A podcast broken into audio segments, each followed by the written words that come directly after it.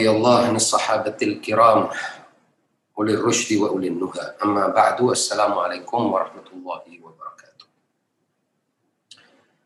Pada kajian sebelumnya kita telah menjelaskan bahwa penyucian manusia atau taharah harus dilakukan secara lahiriah terlebih dahulu dan kemudian dari penyucian lahiriah atau taharah zahiriyah itu tadi manusia dapat beranjak untuk menyucikan batinnya. Meskipun uh, para ulama dan juga sahibul kitab atau Imam Humaini menjelaskan bahwa penyucian batin itulah yang inti dan asasnya. Hanya saja manusia tidak bisa ujuk-ujuk langsung berbicara tentang yang batin tanpa terlebih dahulu membersihkan zahirnya. Dan ini adalah kaidah dalam agama, dalam syariat yang diturunkan oleh Allah Subhanahu wa taala bagi manusia. Dan dari kaidah ini kita dapat memahami salah satu falsafah penciptaan manusia Allah Subhanahu wa taala menciptakan manusia di bumi ini dengan wujud yang bersifat fisik dengan berbagai kelebihan dan potensi yang dimilikinya, wujud fisik manusia ini tadi yang telah dijelaskan oleh Allah di dalam Al-Qur'an sebagai ahsan takwim, sebagai postur dan komposisi yang terbaik wujud fisik ini tidak bisa kita terabas, ya, kita abaikan, dan kita langsung mau berbicara tentang sesuatu yang batin atau langsung menuju kepada batin manusia. Ujian bagi manusia adalah bagaimana menjadikan wujud fisiknya atau tubuhnya itu tunduk pada kerajaan batinnya, tunduk kepada ruhnya. Jadi kalau kita mau ilustrasikan, sesungguhnya wujud fisik manusia ini, tubuh manusia ini adalah sebuah wadah pinjaman manusia, kendaraan yang bukan asli, kendaraan yang pinjaman. Manusia, ruh manusia meminjam tubuh ini. Tetapi kendaraan pinjaman ini sering kali menjadi justru di hadapan manusia, di hadapan pikiran manusia menjadi kendaraan yang asli. Padahal sebetulnya yang asli adalah ruhnya. Raga ini hanyalah tampilan lahiriah yang digunakan oleh ruh untuk e, berjalan dan hidup di bumi ini. Dan juga melakukan berbagai aktivitas dengan raga tersebut. Oleh sebab itu, raga ini adalah yang pertama kali berinteraksi dengan manusia. Hanya saja karena keintiman manusia dengan raga fisik ini, maka sering kali manusia itu lupa bahwa yang asli, yang hakiki, yang sejati dalam hierarki wujud, dalam derajat wujud itu, dalam kesempurnaan dan dalam alam keabadian kelak adalah ruhnya. Namun demikian, tidaklah mungkin kita mengelola ruh, ya, mengelola kalbu kita, menyempurnakan sisi batin kita tanpa kita terlebih dahulu menyempurnakan dan memperbaiki jasad ini. Itulah mengapa misalnya kita apa namanya mendengar dalam riwayat-riwayat Rasulullah Shallallahu Alaihi Wasallam begitu memperhatikan urusan-urusan lahiriahnya, begitu memperhatikan sikap-sikap ragawinya.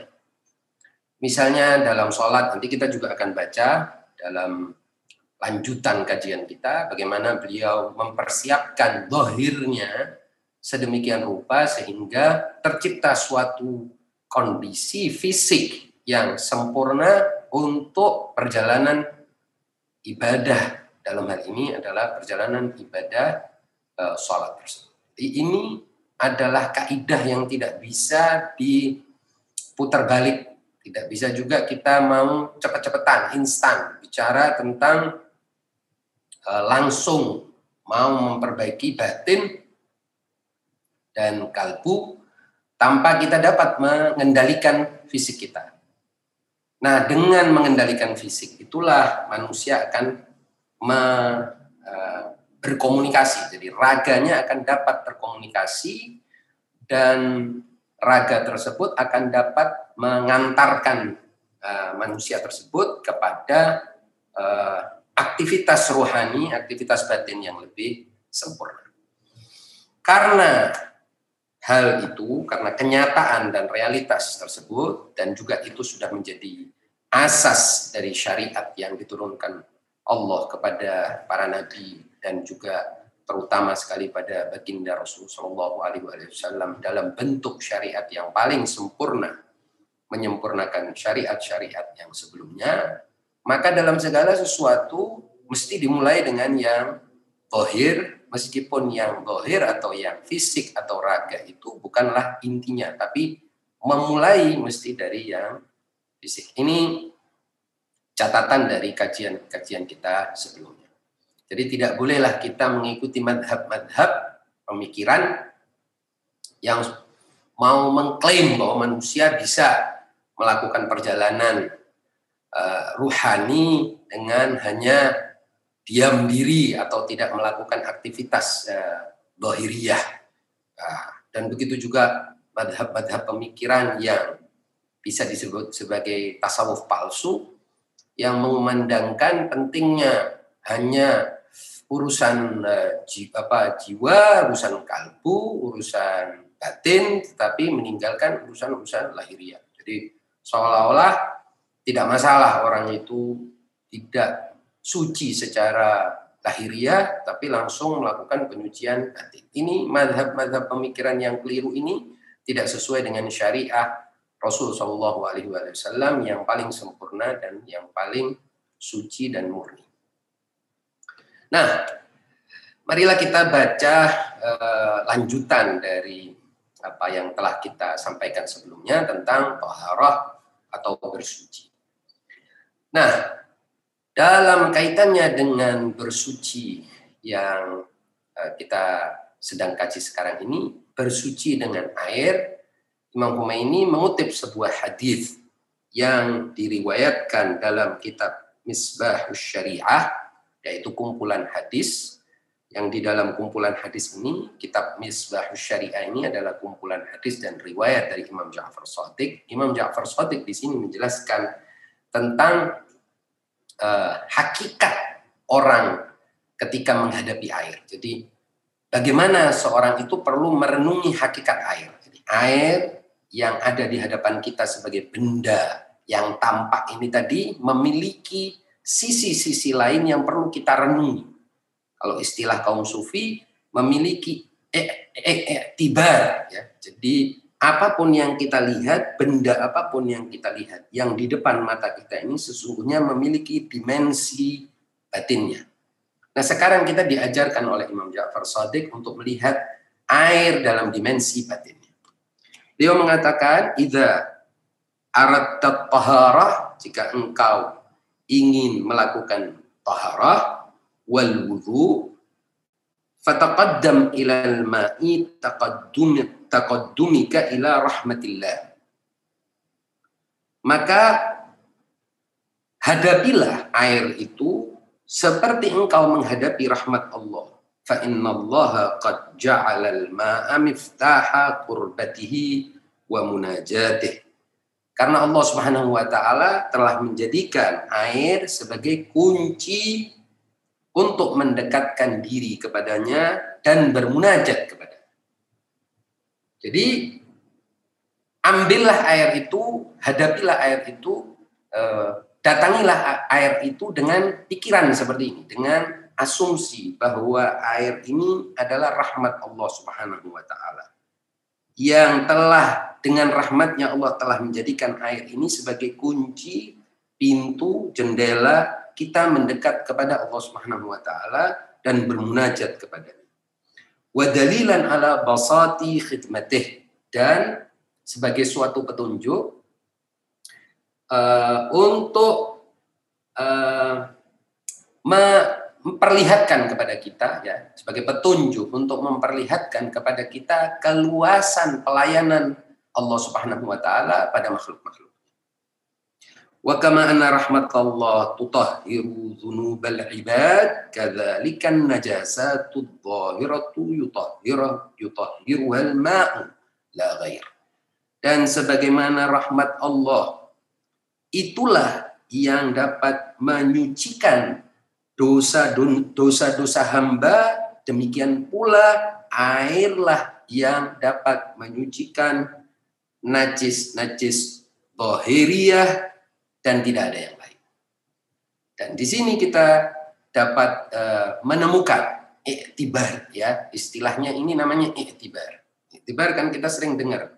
Iktibar itu istilah uh, asal katanya dari abaro yaitu menyeberang Iktibar itu kalau kita bisa menyeberang dari yang tampak ini tadi, dari benda yang di depan kita, kita bisa iktibar menyeberang kepada rahmat Allah, kepada sesuatu yang tidak tampak, kepada karunia Allah, kepada dosa-dosa yang tidak tampak. Itu namanya iktibar.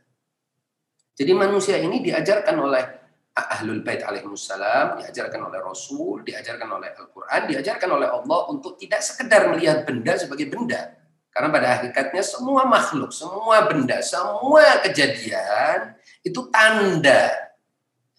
Jadi semua kejadian, peristiwa yang kita senangi atau tidak kita senangi, benda yang kita senangi atau tidak kita senangi, sosok-sosok, makhluk-makhluk, manusia-manusia, teman, saudara, semuanya ini adalah tanda.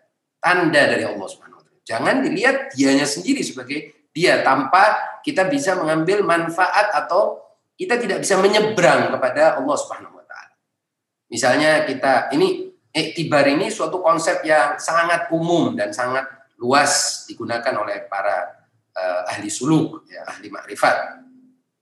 Dalam segala hal, berlaku untuk segala hal. Nah, di sini Imam Ja'far Sadiq mengajarkan iktibarnya air, yaitu bagaimana kita melihat air bukan sebagai, sebagai air, tapi sebagai apa di balik air itu yaitu sebagai rahmat Allah yang dengan rahmatnya telah menjadikan air dapat menyucikan najis-najis zahiriyah. Itu Nah, lalu Imam Ja'far Shadiq mengatakan sebagaimana halnya rahmat Allah dapat menyucikan dosa-dosa hamba, demikian pula air dapat menyucikan najis-najis lahiriah dan tidak ada selain air yang bersifat Allah berfirman di dalam Al-Quran, وَجَعَلْنَا مِنَ الْمَاءِ كُلَّ شَيْءٍ حَيْ أَفَلَا يُؤْمِنُونَ Dialah yang meniupkan, maaf, uh, ayat sebelumnya wahwaladi arsal jadi Allah berfirman wahwaladi arsal riyah bushram bushran yaday rahmatih wa anzalna minal ma minas samai ma tahura. Wahwaladi arsal riyah bushran baina yaday rahmatih wa anzalna minas samai ma tahura. Dialah yang meniupkan angin sebagai pembawa kabar gembira atas rahmatnya, dan kami turunkan dari langit air yang sangat suci dan menyucikan. Ma'an tahura. Lalu Allah juga berfirman di dalam ayat lain, itu tadi surat Al-Furqan ayat 48. Allah juga berfirman dalam ayat lain, surat Al-Anbiya Waja'alna minal ma'i kulla syai'in hayy afala yu'minun. Dan dari air kami jadikan segala sesuatu yang hidup. Lantas mengapa mereka tidak beriman juga kepada Allah? Nah, sebagaimana Allah menghidupkan segala kenikmatan dunia dengan air, jadi penghidupan dunia ini Allah uh, lakukan dengan menurunkan air, demikian pula penghidupan semua kalbu, ya, jadi hidupnya kalbu manusia itu tidak bisa tidak adalah dengan ketaatan kepada Allah. Jadi hidupnya bumi ini, benda-benda di bumi itu dengan air. Tetapi hidupnya kalbu manusia hanya dengan ketaatan kepada Allah. Di sini kita dapat meresapi bagaimana taat itu sebetulnya kekayaan dan harta yang tidak ada batasnya. Khazanah ilahi yang Allah sediakan bagi siapa saja yang berpikir. Karena tidak semua orang berpikir, tidak semua orang berakal mengira bahwa benda, kehormatan, status itu yang dapat menghidupkan, memberinya eksistensi, memberinya makna, memberinya status. Allah bilang tidak. Yang memberinya, memberi manusia ini, menghidupkan, bahkan bukan hanya memberi apa namanya status, kesenangan dan lain sebagainya, tapi kehidupan bagi hati manusia yang merupakan substansi manusia itu adalah ketaatan kepada Allah. Bagaimana bisa? Itulah mengapa dalam potongan apa doa kumel kita membaca misalnya wa ta'atuhu ghinan dan taat kepada Allah itu adalah suatu kekayaan atau harta yang tidak ada atasnya.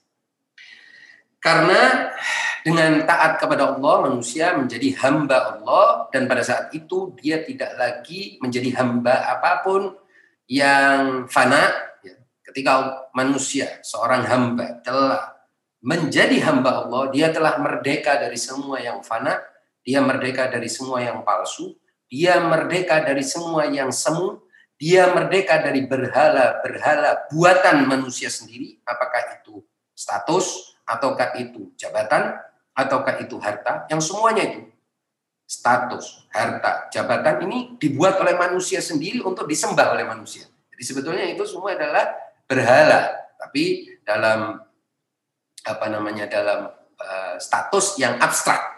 Adapun berhala-berhala jahiliyah itu hanya simbolisasi fisiknya.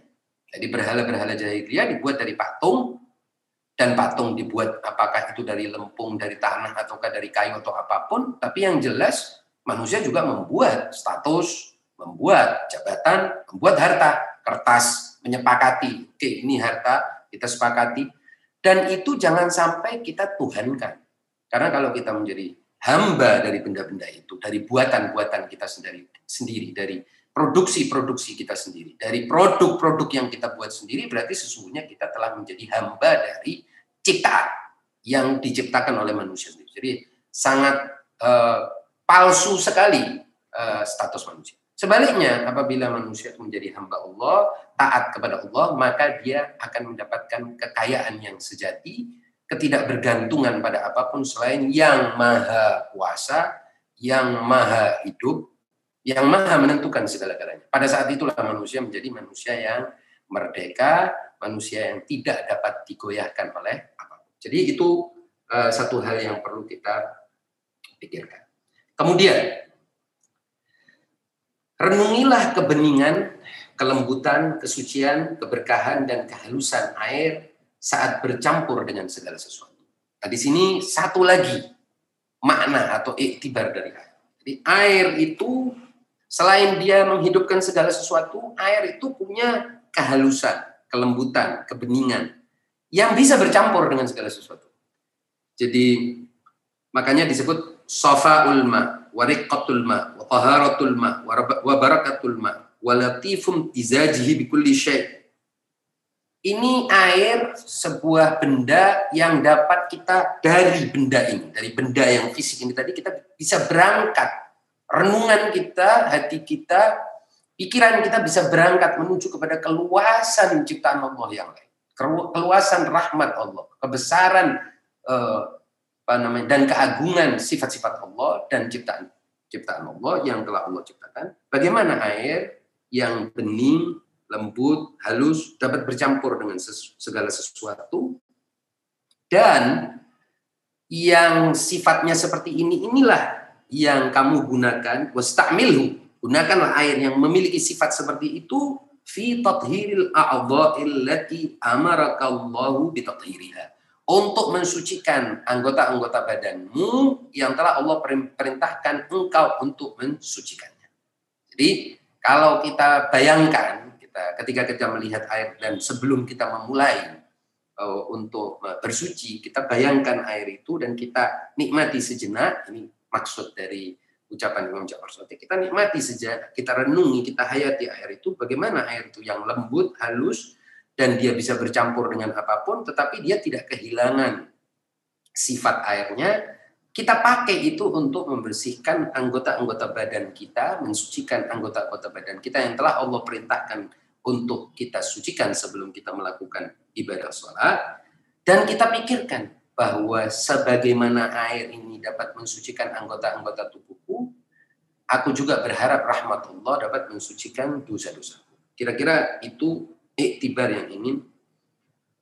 Wa anta bi adabiha fi faraidihi wa sunanihi. Fa inna tahta kulli wahidatin minha fawaid katsira jadi lalu lakukanlah semua adab ya. Jadi uh, lakukan semua yang tadi itu lakukan semuanya dengan adab baik yang diwajibkan maupun yang disunnahkan. Karena dalam setiap adab itu terdapat banyak sekali manfaat. Jadi adab-adab mau wudhu ini tadi yang kita sudah sebagiannya kita bicarakan itu memiliki manfaat buat kita kembalinya kepada kita. Karena kalau kita buru-buru wudhu asal cepet-cepetan dan lain sebagainya kita akan kehilangan banyak manfaat perenungan, manfaat penghayatan dan pada akhirnya tidak ada iktibar. Akhirnya wudhu itu hanya aktivitas fisik tanpa ada uh, interaksi dengan batin dan dengan kalbu.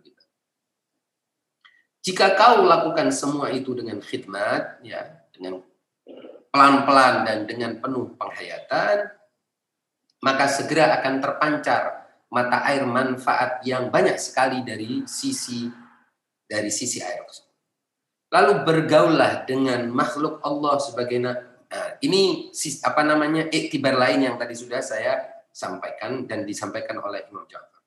Lalu bergaullah. Jadi seperti air bergaullah dengan makhluk Allah yang apa pun, makhluk Allah yang mana pun yang tanpa ya. Jadi dalam pergaulanmu meskipun halus, lembut dengan semua makhluk, kau tidak menjadi seperti makhluk-makhluk yang lain yang keburukannya tidak masuk atau mengkontaminasi, meracuni dan me, apa, mengotori dirimu. Yakni ia melakukan semua hak dan kewajibannya jadi air itu melakukan semua hak dan kewajibannya kepada segala sesuatu tanpa ia sendiri mengubah hakikat dirinya dan lebur di dalam selainnya. Jadi seperti air, kita harus bergaul dengan seluruh makhluk Allah itu dengan melakukan semua hak dan kewajiban, melakukan taklif yang menjadi kewajiban kita dan kalau ada hak orang kita tunaikan hak tersebut tanpa tanpa ia tanpa kita sendiri mengubah hakikat diri kita dan menjadi dan lebur seperti yang lain. Dan ini sering kali kita alami. Kita ingin menjadi orang baik, misalnya bergaul dengan orang buruk, alih-alih eh, kita mengubah yang buruk menjadi baik, kita sendiri berubah menjadi orang buruk. Dan begitu juga kalau dan juga dalam tingkatan yang lebih halus misalnya kita melihat ada kebaikan orang, orang baik, kita tidak harus jadi seperti orang baik itu. Kita punya tugas kita sendiri dan bisa dan pasti bisa dan ada hukumnya bagaimana menjadi baik dalam status kita, apa pun status kita, apa pun posisi kita, apa pun pekerjaan kita, apa pun eh, kapasitas kita. Jadi tidak harus menjadi Imam Humaini, kita semua ini tidak harus menjadi Imam Humaini untuk menjadi baik seperti Imam Humaini. Tidak.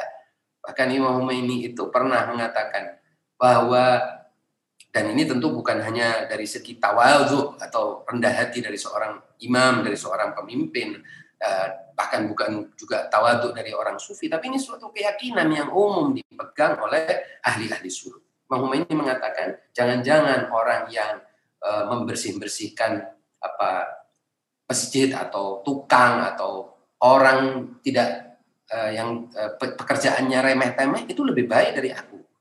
Kenapa? Karena sebetulnya tidak penting di mata Allah apa pekerjaan orang, apa status orang, tidak penting itu. Yang penting dia melakukan taklif sebagaimana yang Allah bebankan kepada dia sebaik-baiknya, sesempurna-sempurnanya, semaksimal mungkin. Nah, jadi kita seperti air itu tadi. Dia dalam statusnya sebagai air tidak berubah karena dia melewati pasir, melewati batu, melewati ratusan kilometer sungai, dia tidak mengubah jati dirinya dan tidak lebur menjadi tanah, tidak masuk, tidak bahkan dia bisa membersihkan yang lain-lain. Ini iktibar dari air yang diajarkan oleh Imam Ja'far Begitulah pelajaran dari sabda Nabi yang berbunyi. Dan ini juga pelajaran dari sabda Nabi yang berbunyi. Uh,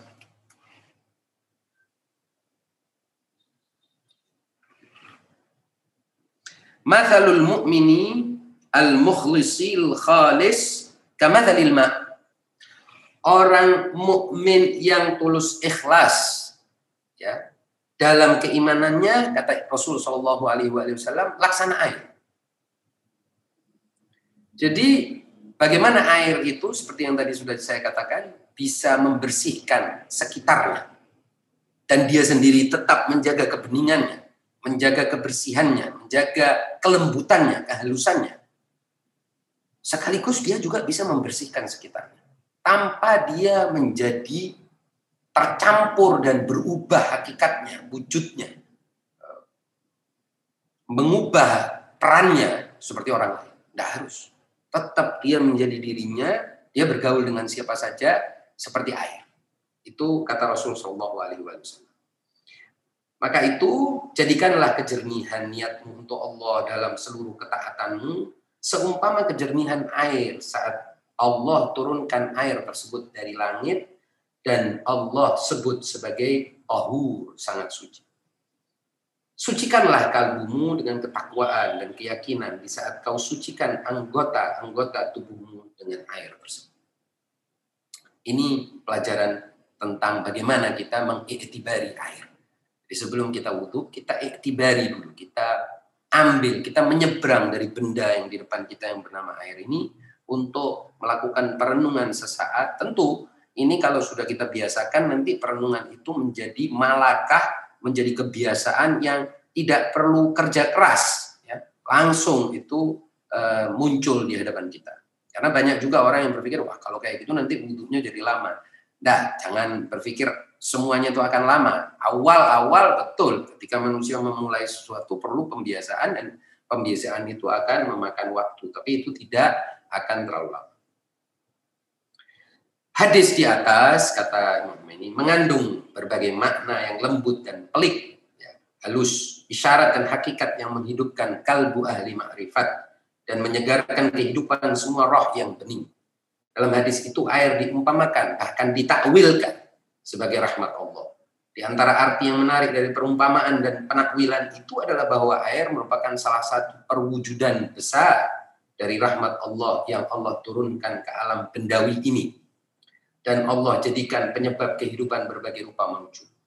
Bahkan para ahli makrifat mengibaratkan air dengan rahmat Allah yang luas, yang turun dari langit yang tinggi di tingkat asma dan sifat ilahi, yang dengannya hiduplah bumi ta'ayyun, yaitu bumi penjelmaan segala sesuatu. Dan karena penampakan rahmat ilahi yang luas di alam air fisik material itu lebih nyata daripada di segenap wujud duniawi lain, maka Allah menjadikan air sebagai penyuci kotoran-kotoran fisik material manusia. Bahkan air rahmat Allah yang turun dan menjelma di setiap tingkatan wujud dan di setiap tempat penyaksian atau masyhad di alam gaib dan alam nyata, alam syuhud, maka air itu akan menyucikan dosa-dosa hamba Allah sesuai dengan tingkatan wujud dan alamnya. Dengan air rahmat yang turun dari langit ahadiyah ini kemudian Imam ini mulai memberikan penjelasan atau syarah air atau perumpamaan air dalam tingkatan-tingkatan wujud yang lain yang agak sulit untuk kita bahas secara serius. Jadi saya bacakan saja. Dengan air rahmat yang turun dari langit ahadiyah tersucikanlah dosa-dosa ta'ayyun semua entitas dengan air rahmat yang luas yang turun dari langit wahidiyah, kemahasaan Allah, tersucikanlah dosa-dosa yang berasal dari ketiadaan semua mahiyah di alam eksternal pada setiap tingkatan wujud dengan cara yang sesuai dengan tingkatan masing-masing. Demikian pula pada tingkatan-tingkatan alam manusia, air rahmat mempunyai beragam penampakan. Misalnya dengan air yang turun dari keharibaan zat dalam penjelmaan yang menyeluruh dan menengah, maka semua dosa rahasia wujud terhapus. Para ahli makrifat berkata, wujudmu adalah dosa yang tak tertandingi oleh dosa mana pun. Dengan air yang turun dari keharibaan asma, sifat, dan tajalli aktual, maka tersucikanlah dosa yang diakibatkan oleh pandangan pada keragaman sifat dan tindakan ilahi. Dan seterusnya dan seterusnya. Selanjutnya, beliau menegaskan tugas dan jalan lainnya yang harus ditempuh oleh ahli suluk dan ahli makrifat, yaitu mawasti. Beliau, Imam Ja'far Sadiq mengatakan, kemudian renungilah keheningan, kelembutan, kesucian, dan keberkahan, dan kehalusan air saat bercampur dengan segala sesuatu. Gunakanlah ia untuk menyucikan. Dalam paragraf hadis ini, Imam Ja'far mengisyaratkan pada empat peringkat penyucian umum. Yang salah satu darinya telah kami sebutkan di depan di atas tadi, yaitu tahara anggota badan.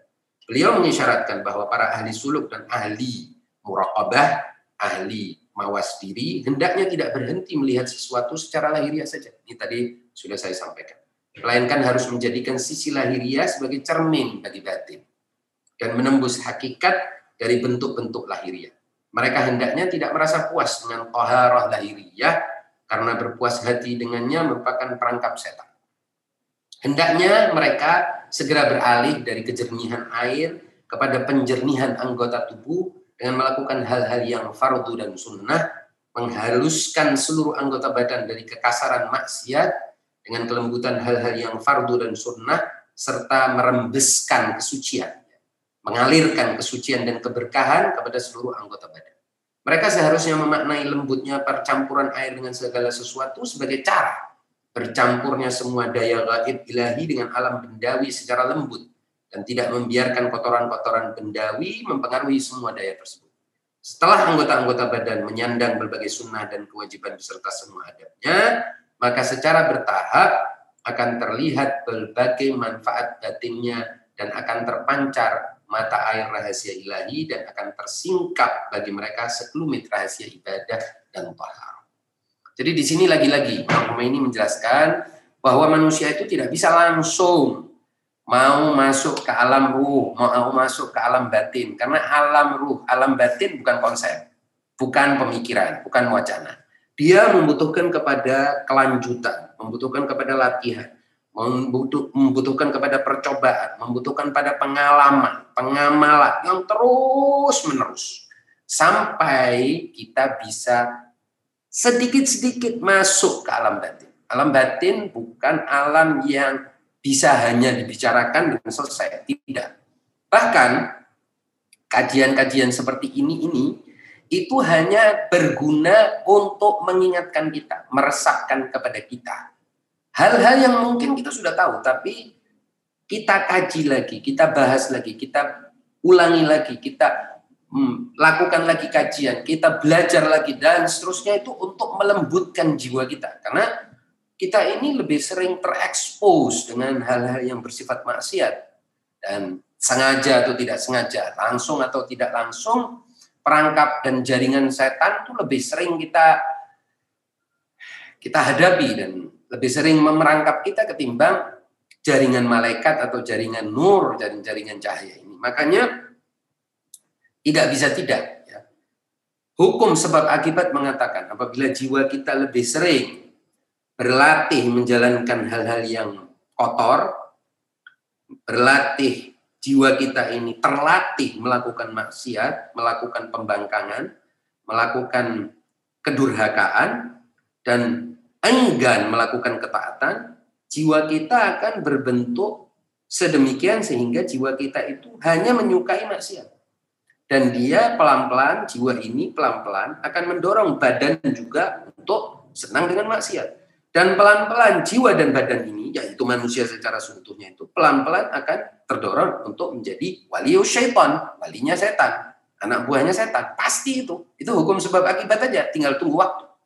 Sebaliknya apabila kita balik situasinya, kita biasakan kita melakukan hal-hal yang bersifat rohani. Kita lakukan ketaatan kita paksa badan kita untuk melakukan ketaatan. Kita paksa badan kita untuk bersuci sesuai dengan yang disyariatkan Allah. Kita paksa badan kita untuk bangun pada saat dia ingin tidur. Kita paksa badan kita untuk lapar pada saat dia ingin makan. Kita paksa badan kita untuk haus pada saat dia ingin minum. Kita paksa badan kita untuk taat kepada perintah Allah, maka perlahan-lahan badan ini menyukai ketaatan. Dan ketika dia menyukai ketaatan, jiwanya pun akan menyukai ketaatan, menyukai keimanan, menyukai ketundukan, menyukai munajat, menyukai doa, menyukai sholat. Dan lama-lama hakikat kita yaitu ruh kita akan memaksa badan kita untuk menghindari segala jenis maksiat. Sedemikian sehingga pelan-pelan jiwa dan ruh dan badan ini yaitu totalitas manusia itu menjadi wali Allah, menjadi kekasihnya Allah. Ini proses tidak bisa berhenti di satu cara. Tidak bisa kita cuman ngobrol aja, ngobrol kajian tidak bisa. Coba lakukan serangkaian amalan. Coba lagi serangkaian perilaku. Coba lagi. Dan itu semuanya berurutan, berterus, berkelanjutan dan serempak tidak bisa salah satunya kita lakukan, yang lainnya tidak kita lakukan. Kenapa tidak bisa? Karena manusia ada banyak dimensinya. Gak mungkin kita tundukkan ruh kita untuk melakukan ibadah, sementara badan kita bermaksiat.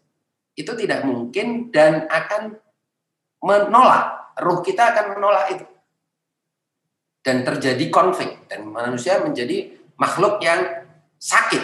Ya, karena dimensi ruhnya yang hakiki kita latih untuk beribadah, kita latih untuk taat, tapi badannya masuk ke tempat-tempat maksiat, bergaul dengan ahli-ahli maksiat, ngomongin tentang maksiat, ngomongin tentang hal-hal yang sia-sia terus-menerus, fisiknya, telinganya dengerin itu, tapi telinga batinnya kita paksa beribadah, tidak bisa itu.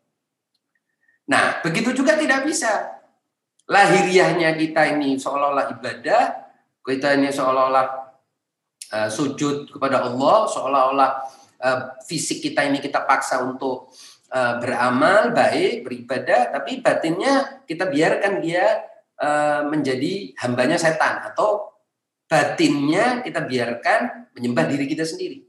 Nah, kalau itu yang terjadi, kita menjadi munafik. Munafik itu adalah orang yang batinnya sebetulnya dia tidak menyembah Allah, tapi badannya menyembah Allah. Dan nifak itu tidak tingkatan nifak itu tidak terbatas. Maksudnya nifak, kemunafikan itu memiliki tingkatan-tingkatan yang sangat banyak. Dan kita tidak bisa bilang e, selesai kita sudah sudah ini batin kita sudah tunduk, badan kita juga sudah tunduk, sudah sama menjadi hamba Allah, terus minta dari Allah sesuatu. Kalau yang seperti itu terjadi, maka jangan lupa Salah satu pelajaran terpenting dalam uh, Al-Quran itu adalah pelajaran tentang iblis yang merasa dirinya lebih baik daripada Adam. Sedemikian dia merasa bahwa dia sudah ibadah beribu tahun, masa dia harus sujud kepada Adam yang anak baru gede, ABG yang baru diciptakan oleh Allah. Apa kelebihannya Adam? Apa prestasinya Adam? Oh saya harus sujud. Makanya iblis itu merasa dirinya hebat. Ya kan aba wastakbar. Aba itu artinya enggan, wastakbar merasa hebat, merasa besar. Dan apa kemudian alasan iblis? Alasan iblis, anak khairun minhu, aku lebih baik dari dia. Siapa dia ini? Siapa ini Adam kalau aku disuruh sujud? Aku kan sudah sujud kepada Allah ribuan tahun kok disuruh. Nah, itu artinya sebetulnya iblis menyembah Allah secara fisik tapi dia tidak berhasil mendidik ruhnya, mendidik egonya, mendidik sisi dimensi batinnya untuk ikut serta dalam penyembahan fisik Allah itu tadi. Jadi dia tidak berhasil menundukkan ruhnya, jiwanya, pikirannya, khayalnya seperti yang sudah kita bahas pada bagian-bagian lalu untuk ikut serta dalam gerakan-gerakan ibadah secara fisik itu. Kalau tidak berhasil, ini penyembahan hanya terjadi secara dohiriyah. Dan penyembahan dohiriyah mau berapa puluh ribu tahun pun kalau batinnya manusia tidak ikut menyembah, tidak ikut tunduk kepada Allah, bisa gagal. Nah itu semua yang tahu siapa? Yang tahu ya pasti Allah tahu dan makanya kita selalu harus minta sama Allah. Juga kita. Apakah ibadah kita ini menghasilkan kesombongan lebih banyak? Ataukah kerendahan hati? Kalau ibadah kita ini menghasilkan kesombongan, meremehkan orang, Allah itu siapa? Orang nggak tahu apa-apa, orang nggak pernah zikar, orang nggak pernah haji, orang nggak pernah sedekah, orang itu apa? Nah, berarti kita sebelum berhasil menundukkan ruh kita. Gagal sebetulnya. Apa pun, mau ngomong apa pun berarti ibadah kita itu baru fisik. Tidak masuk. Ruh kita nggak ikut dalam ibadah kita. Roh kita nggak ikut menyembah Allah. Roh kita tidak ikut berdiri di hadap menghadap Allah. Roh kita nggak ikut rukuk di hadapan Allah, sujud di hadapan Allah. Buktinya apa? Buktinya roh kita masih ngeyel, membangkang, rasa hebat, egonya besar. Loh, bukan hamba dong, ini apa ini? Roh ini apa? Ego ini apa? Nah itu. Sebaliknya juga begitu. Tidak mungkin fisik kita bermaksiat, ngomongin orang, jelek-jelekin orang, adu domba orang, fitnah orang, nipu orang, bohong, uh, maki orang dan lain sebagainya. Terus kita mau melakukan perenungan tentang Allah. Allah ini nggak ada, jadi itu bukan bagian dari kenyataan, itu khayalan manusia. Nah setan tentunya memberikan input khayalan. Bisa bisa gampang. Itu bisa kok bisa ditembus bisa dibohongi. Istilahnya malaikat dibohongi Allah dibohongi. Allah bilang nggak bisa. Yukhadi'un Allah wa huwa khadi'un. Mereka mau menipu Allah sesungguhnya Allah sedang menipu mereka. Naudzubillah min mudah-mudahan Allah jauhkan kita semua dari dalam penggalan hadis di atas pertama-tama Rasulullah menjelaskan jadi perumpamaan orang mukmin yang tulus dalam keimanan yang seperti air, Rasulullah menjelaskan apa hukum yang berkaitan dengan hubungan seorang pesuluk dengan berbagai daya batin dan anggota badannya dan hukum kedua yang berkaitan dengan tata cara pergaulan manusia dengan makhluk-makhluk Allah yang lainnya. Inilah aturan yang mencakup tentang bagaimana seharusnya seorang pesuluk bergaul dengan kalangan makhluk Allah lainnya. Dari hukum kedua itu dapat dipahami mengenai hakikat menyendiri dengan Allah. Ini hakikatnya menyendiri. Khalwat itu apa? yaitu seorang pesuluk kepada Allah saat bergaul dengan semua kalangan manusia yang lain dengan baik, mengembalikan hak-hak mereka, berinteraksi dan berbahasa basi dengan tiap orang dengan cara yang sesuai dengan keadaan masing-masing orang, pada saat yang sama dia tidak melampaui hak-hak Allah dan meninggalkan perhatian terhadap dirinya jadi pada saat bergaul dengan orang dan sebagainya, motifnya jangan mau dipuji, mau dihargai, mau diapresiasi, mau dapat sesuatu, jangan. Nah, ya, ya apa itu? Apa dalam pergaulan itu apa? Intinya bagaimana? Yaitu beribadah, menghamba dan bertawajuh, fokus pada Allah Subhanahu wa taala dengan sepenuh hati.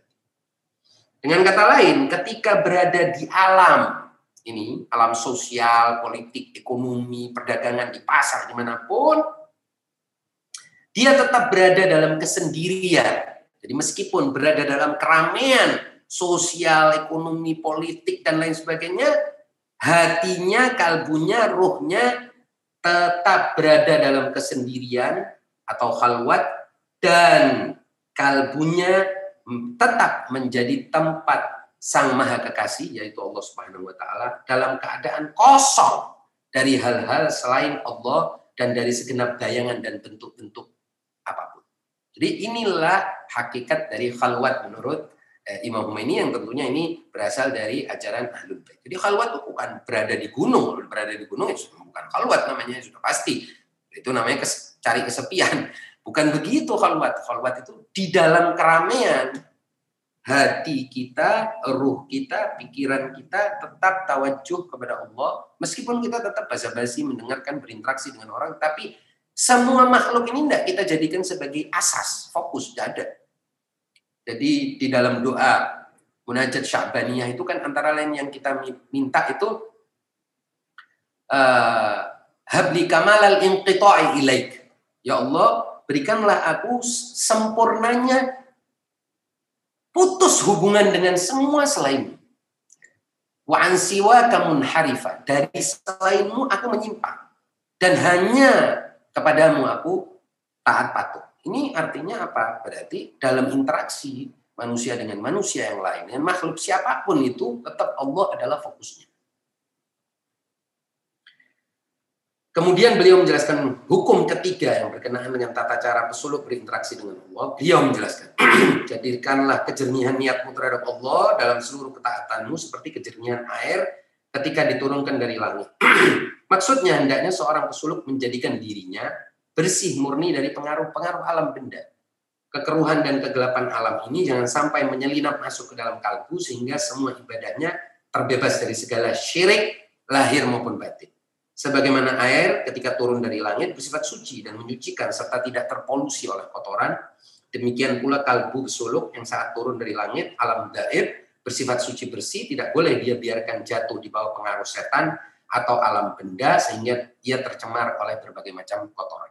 Kemudian beliau menerangkan hukum terakhir yaitu tugas menyeluruh bagi ahli riyadhah dan suluk.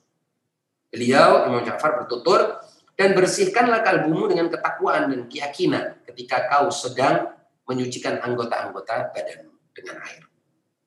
Ucapan ini mengandung isyarat kepada dua makam tinggi para ahli makrifat. Pertama, ketakwaan yang berpuncak pada sikap meninggalkan selain Allah. Dan kedua, keyakinan yang berpuncak pada penyaksian kehadiran Allah dalam segala sesuatu.